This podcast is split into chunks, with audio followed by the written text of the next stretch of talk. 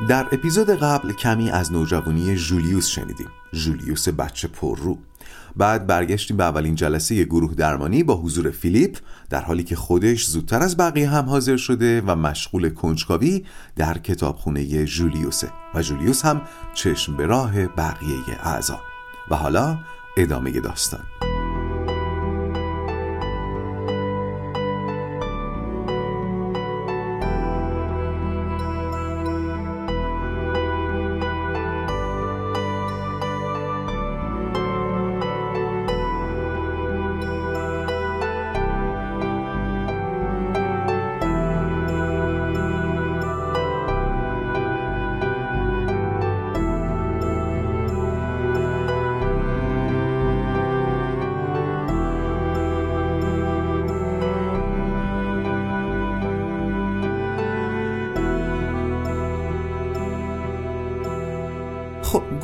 درمانی جولیوس به جز خودش 6 تا عضو داره که البته یکیشون فعلا قایبه بیایید هر کدوم از ما اینطوری به ماجرا نگاه کنیم که قرار من هم عضو گروه جولیوس باشم. مثلا اسمشو بذاریم عضو ناظر. فکر می‌کنم شرایطش هم داریم. خب ما هم با خود جولیوس آشنا هستیم هم با روش درمانش و هم ادبیات درمانیشو می‌شناسیم. ادبیات درمانیشو می‌شناسیم یعنی اگر جولیوس بگه درک کن من می‌دونم منظورش تایید کردن نیست. اگه بگه حس تو بیان کن می‌دونم بیان حس با قضاوت فرق می‌کنه و امثال اینها. پس ما شروط اولیه برای حضور در گروه رو داریم و قرار هر کدوممون تصور کنیم که در جلسه هستیم. شاید اولش سخت باشه ولی احتمالا بهتر میشیم. البته همه اعضای این گروه بیش از یک ساله که دارن گروه درمانی می‌گیرن. پس هم به همدیگه خیلی نزدیکن هم گروهشون قوام اومده. به خاطر همین من مجبورم تو این اپیزود پرانتزهای زیادی باز کنم تا ما هم بهشون برسیم. اینم بگم خیلی مهمه این نکته تو ذهنمون باشه که هر کس به دلیلی در گروه درمانی شرکت می‌کنه و خوب ما هم بدونیم چرا می‌خوایم در این گروه شرکت کنیم. بسیار خب دیگه بیاید با اعضای گروه آشنا بشیم. خیلی خوب میشه اگر هر عضوی رو که معرفی می‌کنم تجسم و تصورش کنید. اولینشون استیوه. استیو چهل اندی ساله است پزشک اطفاله توی کارش موفقه کارش رو دوست داره و البته بچه ها رو. استیو هیکل درشتی داره. یکم شکم ولی شیک و تمیز میپوشه و در مجموع میشه گفت کچل جذابی محسوب میشه. استیو به اصرار همسرش در گروه درمانی شرکت کرده. زندگی زناشویشون چنگی به دل نمی‌زنه و دچار رخوت و ملاله و شرکت در این گروه آخرین تیر ترکش استیو برای حفظ زندگی زناشویش بوده. فکر کنم به عنوان عضو ناظر برای اولین جلسه همینقدر کافیه. تونستین استیو رو تصور کنین؟ حالا خوب میشه. اگه دنبال حسی در خودتون بگردید نسبت به استیو. مثلا من ممکنه حس اعتماد بهش داشته باشم. یا شاید چون کارش با بچه هاست بهش قبطه بخورم. ها؟ دومین عضو گروه بانیه. بانی زنی چهل و یکی دو ساله شغلش کتابداریه یکم توپل با موهای وزوزی گونه های گلی لب قیتونی و یه اینک درشت که آرایش نمی‌کنه و به قول خودش یکم مامان بزرگی هم لباس میپوشه. صورت مهربونی داره از اینا که انگار یه غمی توشه. بانی شغل کتابداری رو دوست نداره چون اینی هم که هست منزوی ترش می‌کنه و بانی به گروه اومده تا از انزوا بیرون بیاد. تونستید بانی رو تصور کنید؟ دنبال حستون به بانی هم باشید. عضو بعدی گیله. گیل 47 سالشه و مدیر حسابداری یه شرکت معتبره. نسبتا خوشندام و خوشتیپ و جذابه و او هم با همسرش مشکل داره. البته خیلی جدی تر از استیو. همسر گیل به خاطر افسردگی تحت درمان دارویی و زندگی مشترکشون اونطور که گیل میگه یه جهنمه. زنش روز به شدت پرخاشگره و مدام امر و نهی می‌کنه و ایراد می‌گیره و سالها علا رقم میل و اصرار گیل حاضر نشده بچه دار بشن. با تمام اینها گیل نمی‌تونه زندگی کنه نمی‌تونه جدا بشه. گیل اینجاست که بفهمه چرا. گیل رو تصور کردین؟ دنبال حستون میگردین؟ عضو بعدی تونیه که یکم با بقیه فرق می‌کنه تونی نجاره و راستش ظاهرش یکم غلط اندازه تن و بدن و دستش پر از خالکوبیه و با اینکه 45 سالشه مثل پسرای 25 ساله لباس میپوشه شلوار جین و تیشرت های تنگ و کفش اسپورت و عجیب این که بهش هم میاد کار بدنی باعث شده بدنش کاملا ورزیده باشه و حتی از زیر تیشرت هم بدن تیکه تیکش پیداست. راحت بگم با نگاه عرفی اصلا به تونی نمیاد که اهل روان درمانی و گروه درمانی باشه. تونی هم در روابط انسانی خیلی مشکل داشته و داره. یکی از مهمتریناش هم پرخاشگری و عصبانیته. ماهای اول که به گروه میومد هر هفته یه جایش کبود و زخمی بود. بس که دعوا می‌کرد. ولی الان خیلی بهتر شده. هرچند هنوز رابطه انسانی معناداری در زندگی نداره. تونی رو شاید راحتتر بشه تصور کرد و احتمالا احساساتمون نسبت به تونی در دسترستره. پس بهش فکر کنید. اما عضو بعدی ربکاست ربکا 39 ساله است. یه زن زیبا به معنای واقعی کلمه. یعنی یه چیزی میگم یه چیزی میشنوید. قد بلند قامت تراشیده پوست برونزه موها مشکی و لخت و شلاقی چشما درشت گونه برجسته دماغ قلمی و دیگه حالا لزومی نداره خیلی هم وارد جزئیات بشیم. ولی قشنگ مدل دیگه مدله. به قول تونی همون نجار خشن اگه ربکا رو از همینجا همینجوری بردارن ببرن تو استودیو می‌تونه تو این کلیپ های خواننده ها بازی کنه. نه گیریم می‌خواد نه لازم لباسش عوض کنه. البته ربکا شوهر داره دو تا هم دختر داره از زندگیش هم راضیه گوش شیطون کرد ما که بخیل نیستیم ولی بذارید دلیل حضور ربکا رو تدریجا بفهمیم حالا حستون به حضور ربکا چیه؟ خانما آقایون حستون به حضور چنین زنی در گروه چیه؟ سر فرصت خوبه به اینا فکر کنید اما عضو قایب گروه هم اسمش پمه که الان هندوستانه و با اونم بعدا آشنا میشیم. خیلی خوب. الانه که بچه ها سر برسن در حالی که فیلیپ داره تو کتابخونه جولیوس شنا می‌کنه.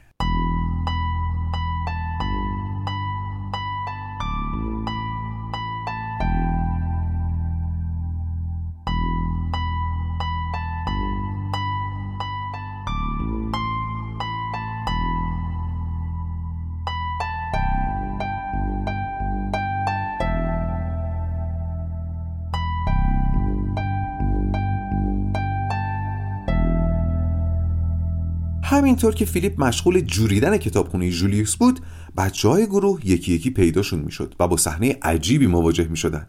یه مرد غریبه که پشت به سندلی های حلقشین شده گروه رفته تو کتابا و حتی با ورود اعضا هم سر بر نمیگردونه. چند دقیقه بعد همه اعضا به جز استیو همون پزشک اطفال جمع شده بودن و دور هم سر و صداشون بلند بود. ولی فیلیپ هنوز دماغش از لای کتابا بیرون نمی‌کشید. جولیوس 35 سال گروه های درمانی مختلفی رو رهبری کرده و می‌دونه همیشه اولین جلسه عضو جدید فضاش فرق می‌کنه. معمولا اینجوریه که عضو جدید با خجالت و استراب وارد میشه برخورد تعارفی و معدبانه با قدیمی ترای گروه داره و اعضای قدیمی هم با خوشرویی بهش خوش آمد میگن و خودشون معرفی می‌کنن. البته گروه های تازه تشکیل شده با گروه های منسجم و قوام اومده فرق دارن. همیشه اینطور بوده که اگر عضو جدیدی به یک گروه تازه تشکیل شده اضافه می‌شد خوش آمدگویی چندان گرمی نمی گرفت چون اعضا فکر می‌کردن هر عضوی که اضافه میشه بخشی از توجه رهبر گروه رو مال خودش می‌کنه و اینو حمله بر محرومیت می‌کردن. ولی اگر عضوی به یک گروه ریشهدار و قدیمی اضافه بشه خیلی گرم ازش استقبال می‌کنن. چون می‌دونن اومدن یه آدم جدید اضافه شدن یک جهان جدیده و آورده زیادی براشون داره. گروه رو غنیتر می‌کنه. معمولا تازه وارده جلسات اول ساکت و مشاهدگر میمونن تا نبز گروه رو پیدا کنن. ولی خیلی خوشحال میشن اگر کسی ازشون نظر بخواد یا دعوتشون کنه که تو بحث شرکت کنن. معمولا هم اولش حسابی فالش می‌زنن و بحث رو منحرف می‌کنن چون هنوز با روح قالب گروه هماهنگ نشدن. تمام اینایی که گفتم حاصل مشاهدات 35 ساله جولیوس بود ولی حالا فیلیپ داشت تمام این قواعد نانوشته رو برهم می‌زد. جولیوس حتی تو گروه درمانی بیماران روانپریش هم همچین چیزی ندیده بود. کلی فکر و خیال داشت از ذهن جولیوس میگذشت. مثلا اینکه نکنه فیلیپ قصد داره با نافرمانی مدنی منو پشیمون کنه یا نکنه واقعا هوش اجتماعیش اینقدر پایینه که تو این شرایط مغزش کلا قفل کرده. ولی جولیوس ته دلش می‌دونست که فیلیپ هم توی بچه پررویی دست کمی از خودش نداره و احتمالا این خود فیلیپه. یعنی این فیلیپی نیست که قصد حمله داره. اون فیلیپی نیست که می‌خواد نافرمانی کنه. فیلیپی نیست که دست و پاشو گم کرده. نه این خود فیلیپه. از اون طرف جولیوس گروه خودش هم میشناخت. اعضای گروه هر کدوم جداگونه مدتها درمان فردی گرفتن و بین یک تا سه ساله که اینجا مار خوردن و افعی شدن. اینا هم همچین حریفای دست و پا بسته ای نیستن. پس پیش خودش فکر کرد فیلیپ به زودی آماج حمله اعضای گروه میشه و یه لحظه این فکر به ذهنش خطور کرد که چه کیفی میده بشینم و تکیه بدم و ببینم بچه ها از شیش جهت به فیلیپ حمله می‌کنن و به چارمیخ میکشنش و دو شقش می‌کنن. ولی همین موقع یاد یه جوک افتاد که همیشه بهش میخنده. جوک اینه. یه روز صبح یه پسر بونه می‌کنه که ماما من مدرسه نمیرم. مامانش میگه چرا؟ میگه به دو دلیل. اول اینکه از بچه های مدرسه بدم میاد. دوم اینکه بچه هم از من متنفرن. مادرش هم میگه درک می‌کنم پسرم ولی به دو دلیل باید بری مدرسه. یکی اینکه تو الان دیگه 45 سالته دوم اینکه تو مدیر اون مدرسه ای پس جولیوس با خودش گفت تو رهبر گروه هستی و اینکه فیلیپ رو مخته و احتمالا اونم ازت خوشش نمیاد دلیل نمیشه که وظایفت رو نادیده بگیری.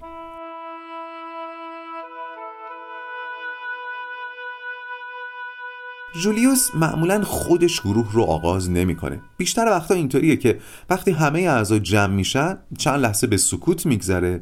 بعد یکی از اعضا که اون روز دل پرتر یا ذهن مشغولتری داره به حرف میاد و گروه رسما آغاز میشه. این به پویایی گروه کمک می‌کنه. ولی امروز با این حضور عجیب گروه در شک فرو رفته بود. پس جولیوس خودش به حرف اومد و رو به فیلیپ گفت خب فیلیپ بشین تا دیگه گروه رو شروع کنیم. فیلیپ برگشت و جولیوس رو نگاه کرد ولی از جاش تکون نخورد. جولیوس با چشم ابرو یکی از ها رو به فیلیپ نشون داد که یعنی بشین دیگه. و فیلیپ بالاخره از کتابخونه کند و با یه بیمیلی مقرورانه نشست. بیمیلی مقرورانه یعنی بیمیلی ولی نمی‌خوای معلوم بشه که چاره دیگه ای نداری. جولیوس شروع کرد. خب ساعت چهار و نیمه. بعد رو به فیلیپ گفت این گروه ماست. البته یکی از اعضای گروه پم در یک سفر دو ماه است و امروز نمیاد.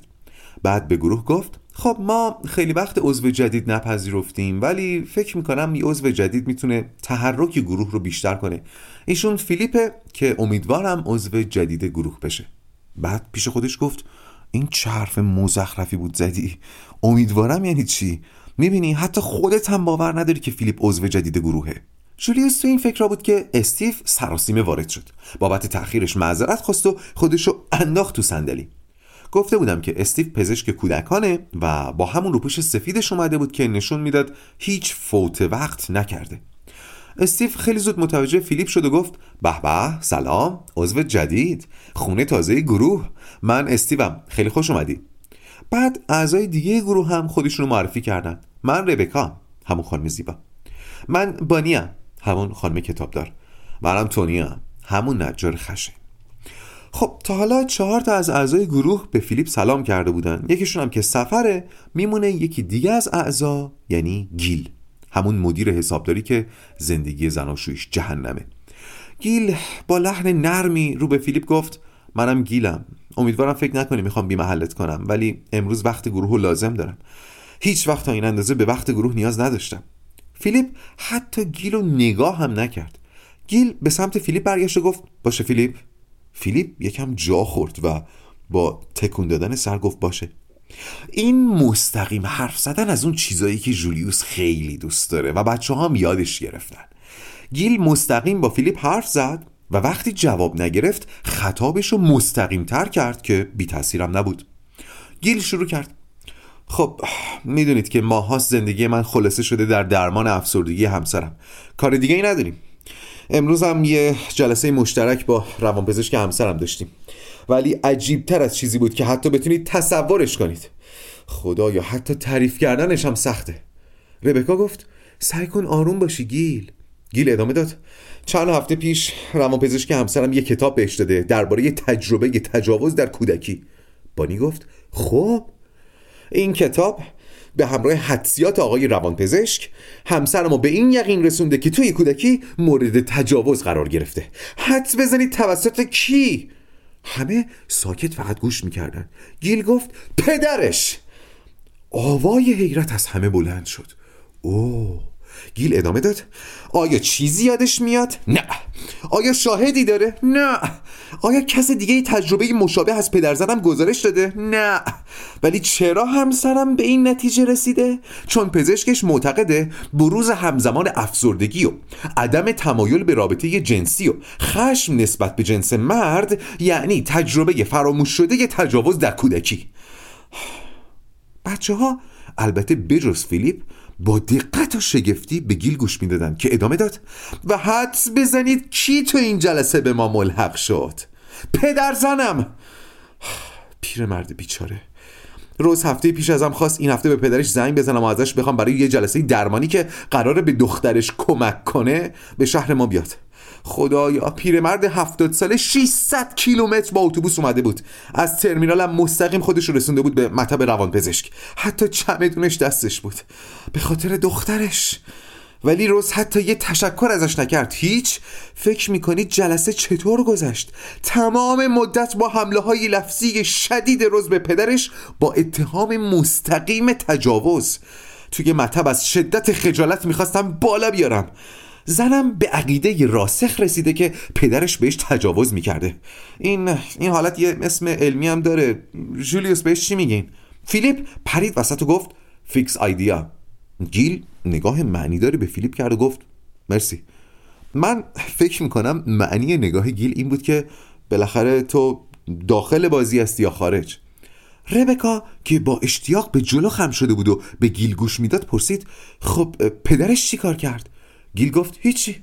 مثل یه انسان عاقل و بالغ ساکت موند و گوش کرد. واقعا اومده بود به دخترش کمک کنه. راستش این اولین بار بود که میدیدمش چون خیلی سال پیش خانوادهش رو ترک کرده بوده. ولی به نظرم خیلی مهربون اومد. حتی آرزو کردم پدری مثل اون میداشتم. صبرش مبهوت کننده بود. حمله های روز که تموم شد پدرش گفت اگه این همه خشم داره شاید بهترین راه اینه که تخلیهش کنه مطمئن بودم این پیرمرد هفتاد ساله ای که همین الان بعد از 600 کیلومتر اتوبوس سواری چمدون به دست اینجا حاضر شده و معلوم نیست چقدر دیگه از عمرش مونده حاضر بود به خاطر دخترش تا شب این حمله ها و تهمت ها رو تحمل کنه بانی همون کتابدار منزوی پرسید پدرش چی؟ حرفی نزد؟ گیل گفت بعد از همدردی صبورانش به نرمی اتهام تجاوز رد کرد و گفت حدس می‌زنه خشم روز بابت اینه که وقتی بچه بوده پدرش خونه رو ترک کرده. و راستش منم باش موافقم. پدرزنم گفت این خشم که حالا داره زبونه می‌کشه حاصل تخم نفرتیه که سالها پیش مادرش در ذهن روز کاشته و سالها آبیاریش کرده و اون نفرت حالا بارور شده. می‌دونید پدرزنم کشاورزه. خیلی خوش آمد از این مثالش. از جنس زندگی خودش بود. این همون چیزیه که جولیوس بهش میگه بافت زندگی.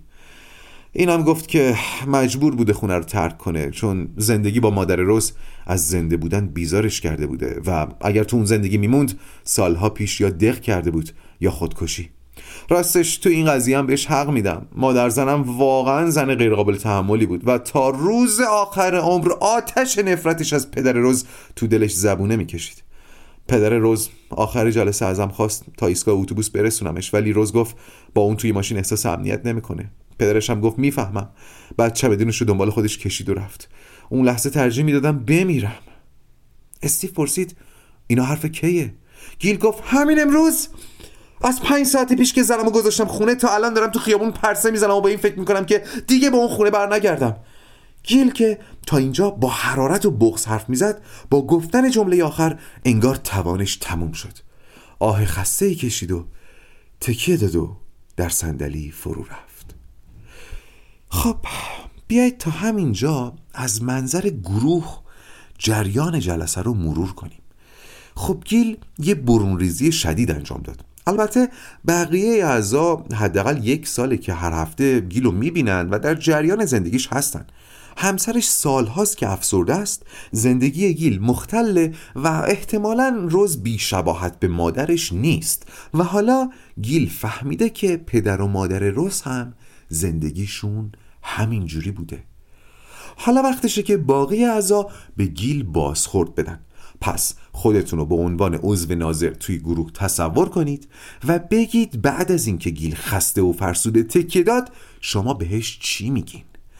باید بدونید بازخورد درست دادن سخته. ولی اصلا قراره همین رو یاد بگیریم.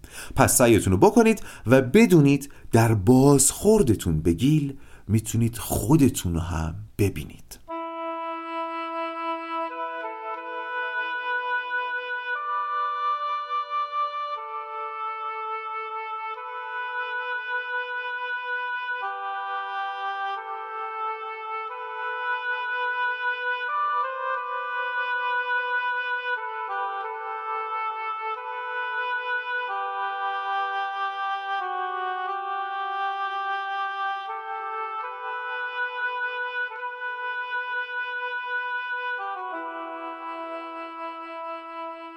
بعد از حرفای گیل همه بچه ها یعنی ربکا، استیو، بانی و تونی یک صدا از در همدردی در آمدن و همه متفق بودن که گیل باید خودش رو از این وضعیت نجات بده و تا همینجا هم زیادی مونده. البته یادمون باشه که این همراهی و همصدایی همینطوری ایجاد نشده. بچه ها بیش از یک ساله که در جریان وضعیت زندگی گیل هستن و همینایی که الان دارن تشویقش می‌کنن به ترک خونه همگی یک سال پیش بر پایمردی اصرار می‌کردن. یعنی یک سال پیش همشون می‌گفتن باید وایسی و زندگیتو نجات بدی. همسرت بهت نیاز داره. پس پیوند زن چی میشه؟ ولی وقتی با گذر زمان وضعیت گیل تغییر نکرد موضع بچه ها تغییر کرد. تونی اولین کسی بود که چند ماه پیش نظرش رو علنی کرد و گفت به نظر من تو داری تو آتیشی میسوزی که خاموش کردنی نیست.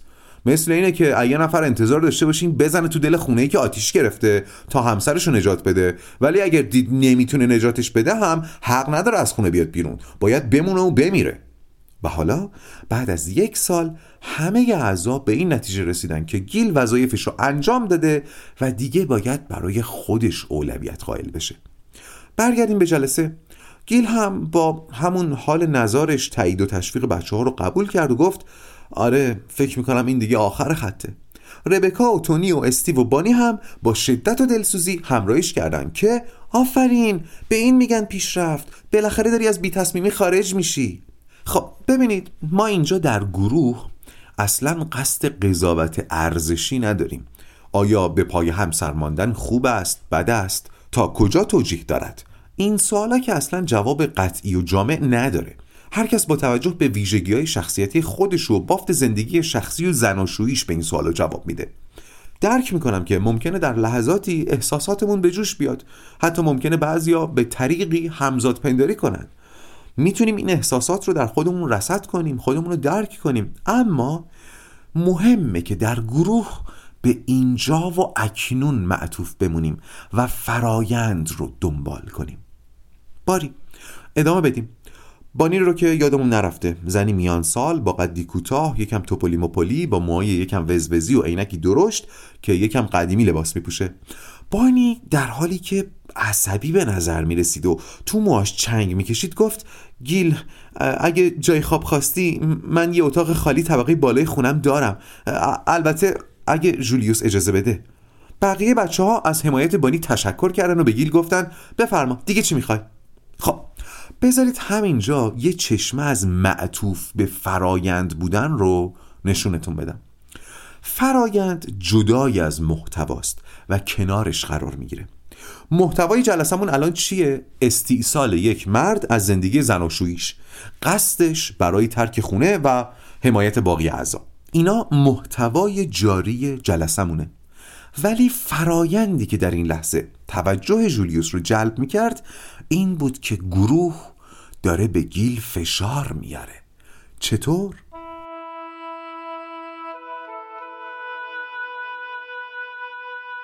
جولیوس اعضای زیادی رو یادش میومد که گروهاشون رو ترک می‌کردن چون میترسیدن گروه رو از خودشون ناامید کنن مثلا فرض کنید عضوی یک سال تمام هی تو گروه میگه می‌خوام از کارم استعفا بدم می‌خوام از کارم استعفا بدم. خروار خروار دلیلم میاره. پولش کمه شعن من این نیست مدیرم عوضیه کارم بیمعناست استعدادم جای دیگه است و خلاصه گروه رو میرسونه به اینجا که آره بابا بیا بیرون از اون کار کوفتی تا الانم اشتباه کردی موندی. تا اینجا همه چی خوبه. ولی از اینجا به بعد به ازای هر روزی که اون عضو در کارش بمونه و استعفا نده از طرف گروه احساس فشار می‌کنه. حتی اگر گروه پیگیر استعفا نشه. و نهایتا ممکنه اون عضو به جای استعفا از کارش قید گروه رو بزنه تا از این فشار خلاص بشه. احتمالا هممون تجربه های کم و بیش شبیه به این رو داشتیم. ما از فصل آزادی و انتخاب یاد گرفتیم که هر کس خودش مسئول گرفتن تصمیم های زندگیشه. ولی چون تصمیم و انتخاب و آزادی و مسئولیت ترسناکن ما میافتیم دنبال جابجایی مسئولیت و یکی از راهاش اینه که شرایطی ایجاد کنیم تا از سمتی به همون فشار وارد بشه بلکه تصمیم بگیریم. ولی تصمیمی که تحت فشار گرفته بشه اصیل نیست. باری جولیوس این فرایند فشار رو رسد کرد و تصمیم گرفت مداخله کنه و گفت داری بازخورده نیرومندی می‌گیری. چه احساسی داری گیل؟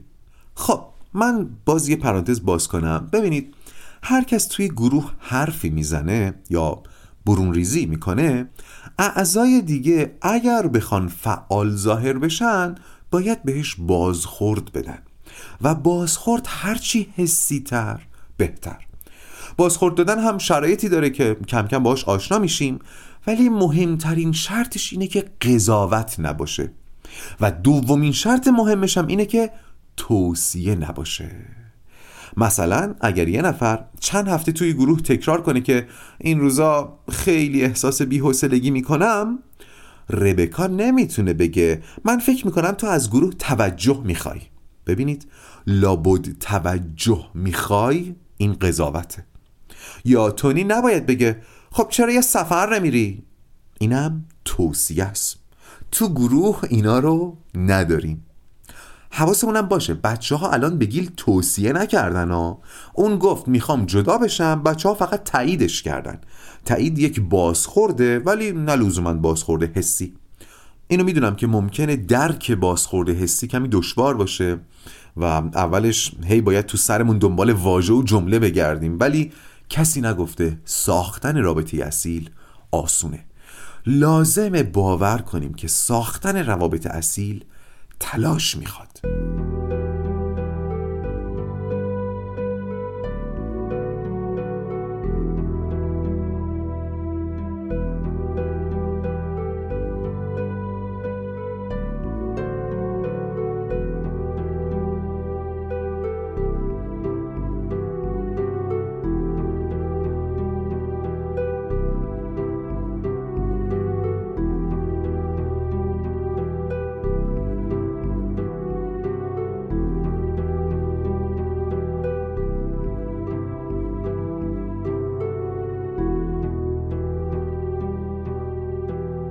کجا بودیم؟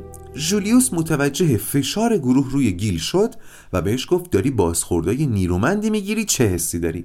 خب قانون بعدی گروه اینه که جواب بازخورد رو باید با بازخورد داد پس مثلا اگر گیل بگه خیلی ممنونم از حمایت و تاییدتون این نه حس داره نه حتی بازخورده در جواب جولیوس گیل خیلی خوب ظاهر شد و گفت حس ترس دارم همه چی خیلی سریع داره اتفاق میفته. حس می‌کنم دارم هل داده میشم. عصبی و دودلم و نگرانم که گروه رو ناامید کنم. ببینید این یعنی بیان حس. آفرین به گیل. حقش بقیه براش دست بزنن. یه بار دیگه جواب گیلو بشنوید. گفت حس ترس دارم. همه چی خیلی سریع داره اتفاق میفته. حس می‌کنم دارم هل داده میشم عصبی و دودلم و نگرانم که گروه رو ناامید کنم. وقتی کسی اینقدر خوب بیان حس می‌کنه دیگران راحتتر می‌تونن درکش کنن. گیل که حسشو گفت جولیوس اول تو دلش تحسینش کرد و بعد پرسید شاید حس می‌کنی فرمانهای گروه داری جایگزین فرمانهای همسرت میشه ها؟ گفته بودم دیگه روز خیلی امر و نهی می‌کنه. گیل گفت آره آره حس فشار کردم. البته نمی‌تونم منکر بشم که به این تشویقا نیاز داشتم و بابتش ممنونم. حس قرار گرفتن در نقطه عطف زندگی ترسناکه و حمایت اطرافیان می‌تونه تحمل پذیرش کنه. بعد به فیلیپ نگاه کرد و گفت شاید نظر عضو جدید گروه چراغ دیگه تو ذهنم روشن کنه. جواب که پیشکش فیلیپ حتی به گیل نگاه هم نکرد. ولی گیلم منتظر نموند و رو کرد به جولیوس و گفت نظر تو چیه؟ به نظرت باید چیکار کنم؟ خب این سوال گیل به نظرتون چیه؟ جابجایی مسئولیت دیگه؟ نه به اون بازخورد حسی عالی نه به این سوال فاجعه. ما می‌دونیم دیگه. به نظرت من باید چیکار کنم؟ یعنی تو به جای من تصمیم بگیر. مخصوصا در محضر روان درمانگر. جولیوس تو دلش گفت گیل از تو بعیده. و بلند گفت گیل احتمالا از جوابم خوشت نیاد ولی همینه که هست. می‌دونی که من نمی‌تونم بهت بگم چی کار بکن چی کار نکن. این تصمیمیه که تو باید بگیری. اصلا این گروه اگه فایده ای داشته باشه اینه که ما بتونیم به خودمون اعتماد کنیم. مضاف بر این من که درمانگر روز نیستم.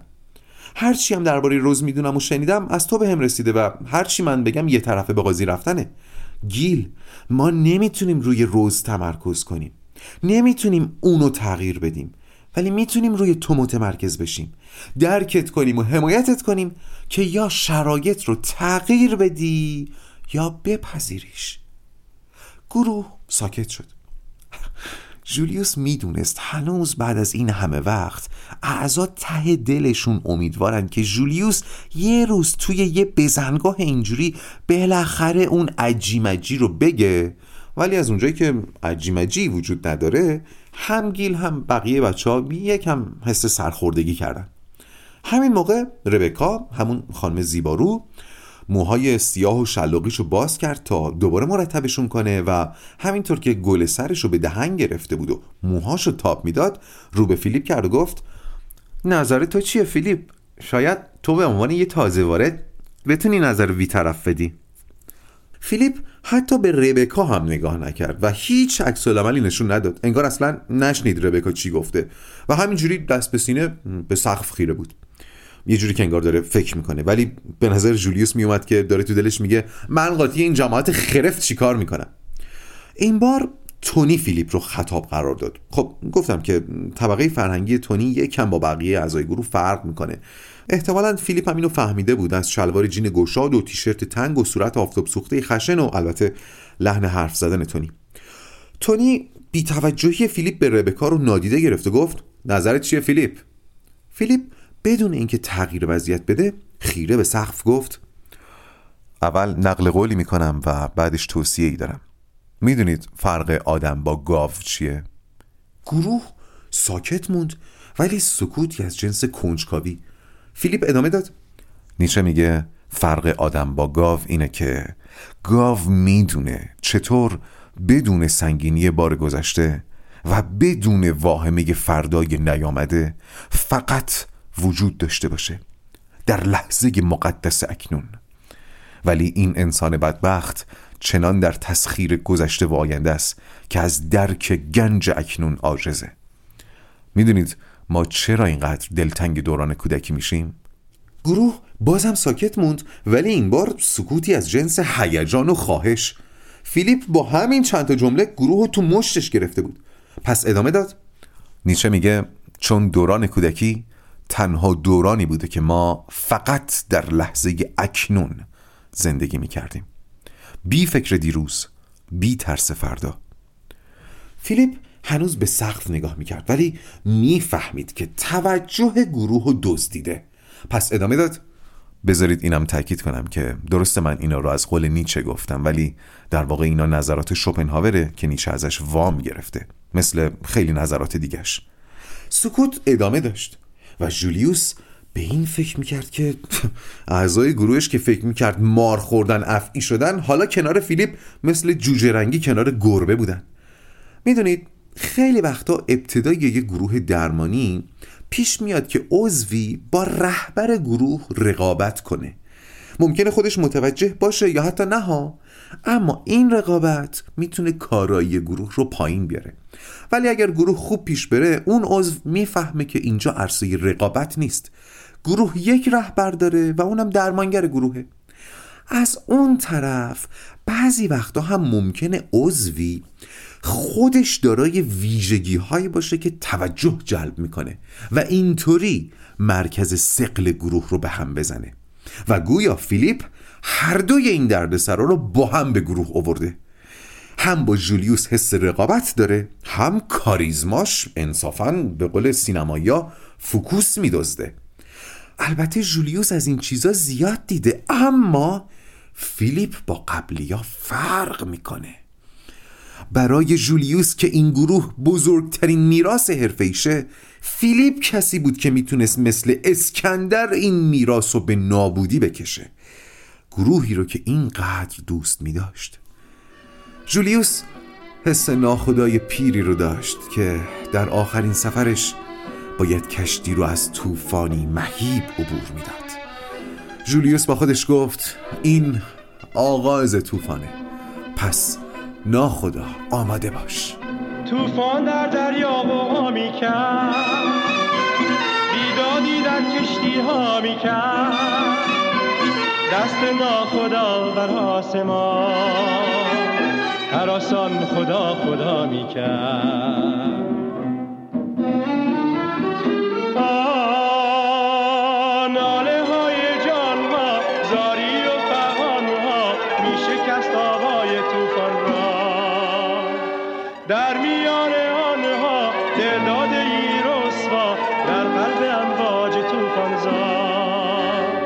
کرد بر دست و پا می‌زد شوقش را صدا می‌زد.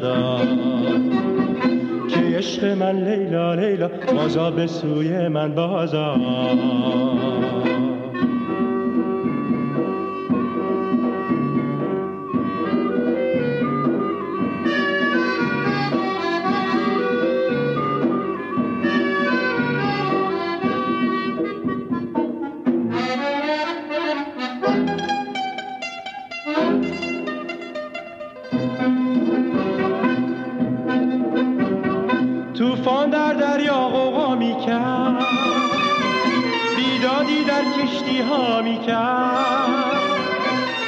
ناخدا بر آسمان. هراسان خدا خدا می کرد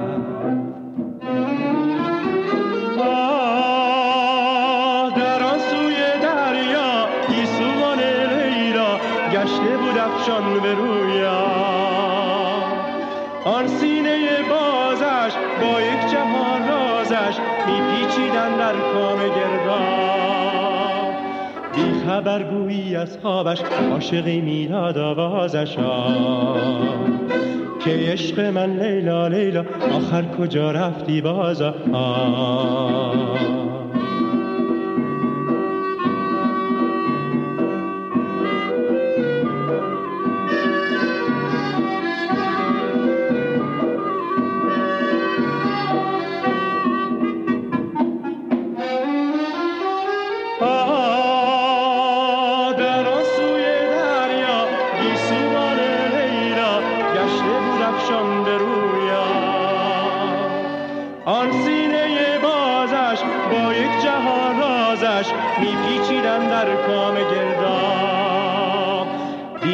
خبرگویی از خوابش عاشقی می‌داد آوازش. که عشق من لیلا لیلا آخر کجا رفتی بازا؟